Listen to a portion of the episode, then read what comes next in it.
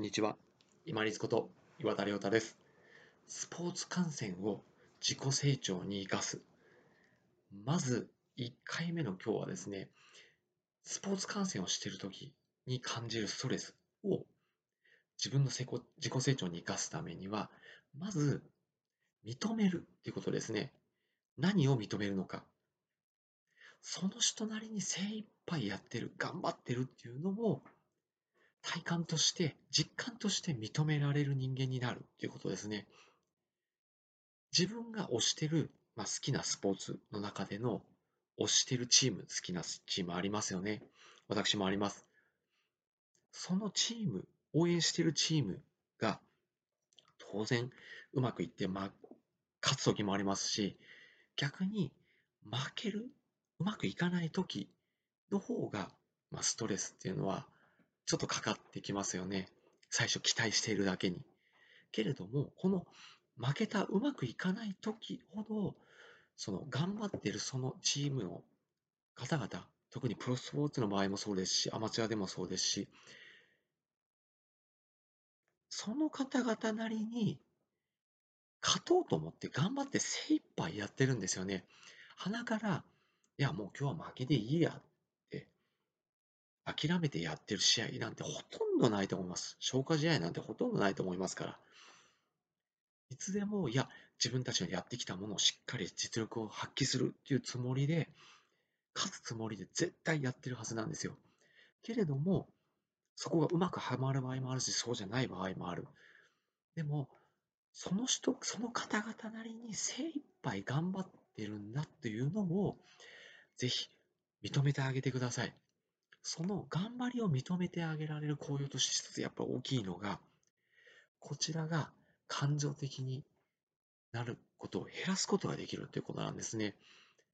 あ、もうその人なりに、もうこの人たちなりに、その時の判断では頑張ったんだっていうのを認めてあげられると、まず自分の感情が下がるっていうのは一つありますし、もう一つは、スポーツ以外の場面でも、例えば、まあ、学校なり仕事場なり、いろんなこう、場面場面で人間の集団ってありますよね。そういう中で、こう、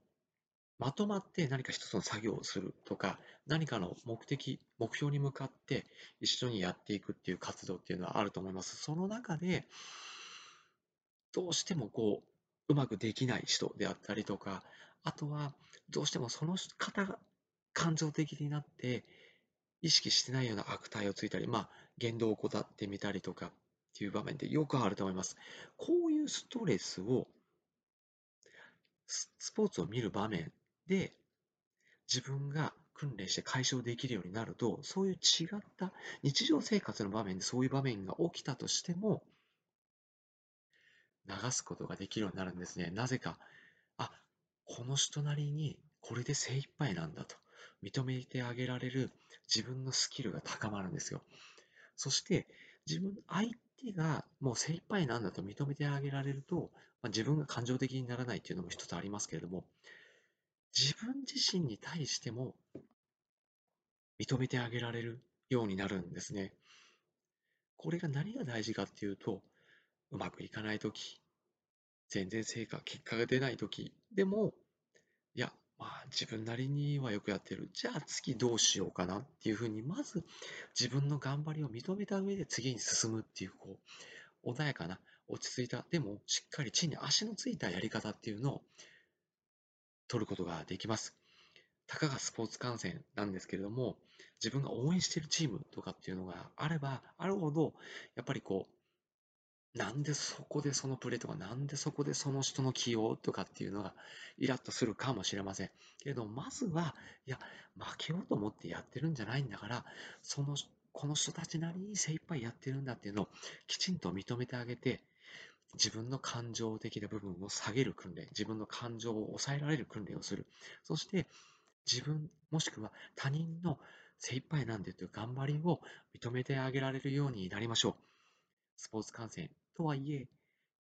自分が思い入れを持って見るものであるからこそ、感情的にならないようにする。もしくはその人なりの精一杯だっていうのを認めてあげる。自分の精一杯っていうのも認めてあげられるようになっていきましょう。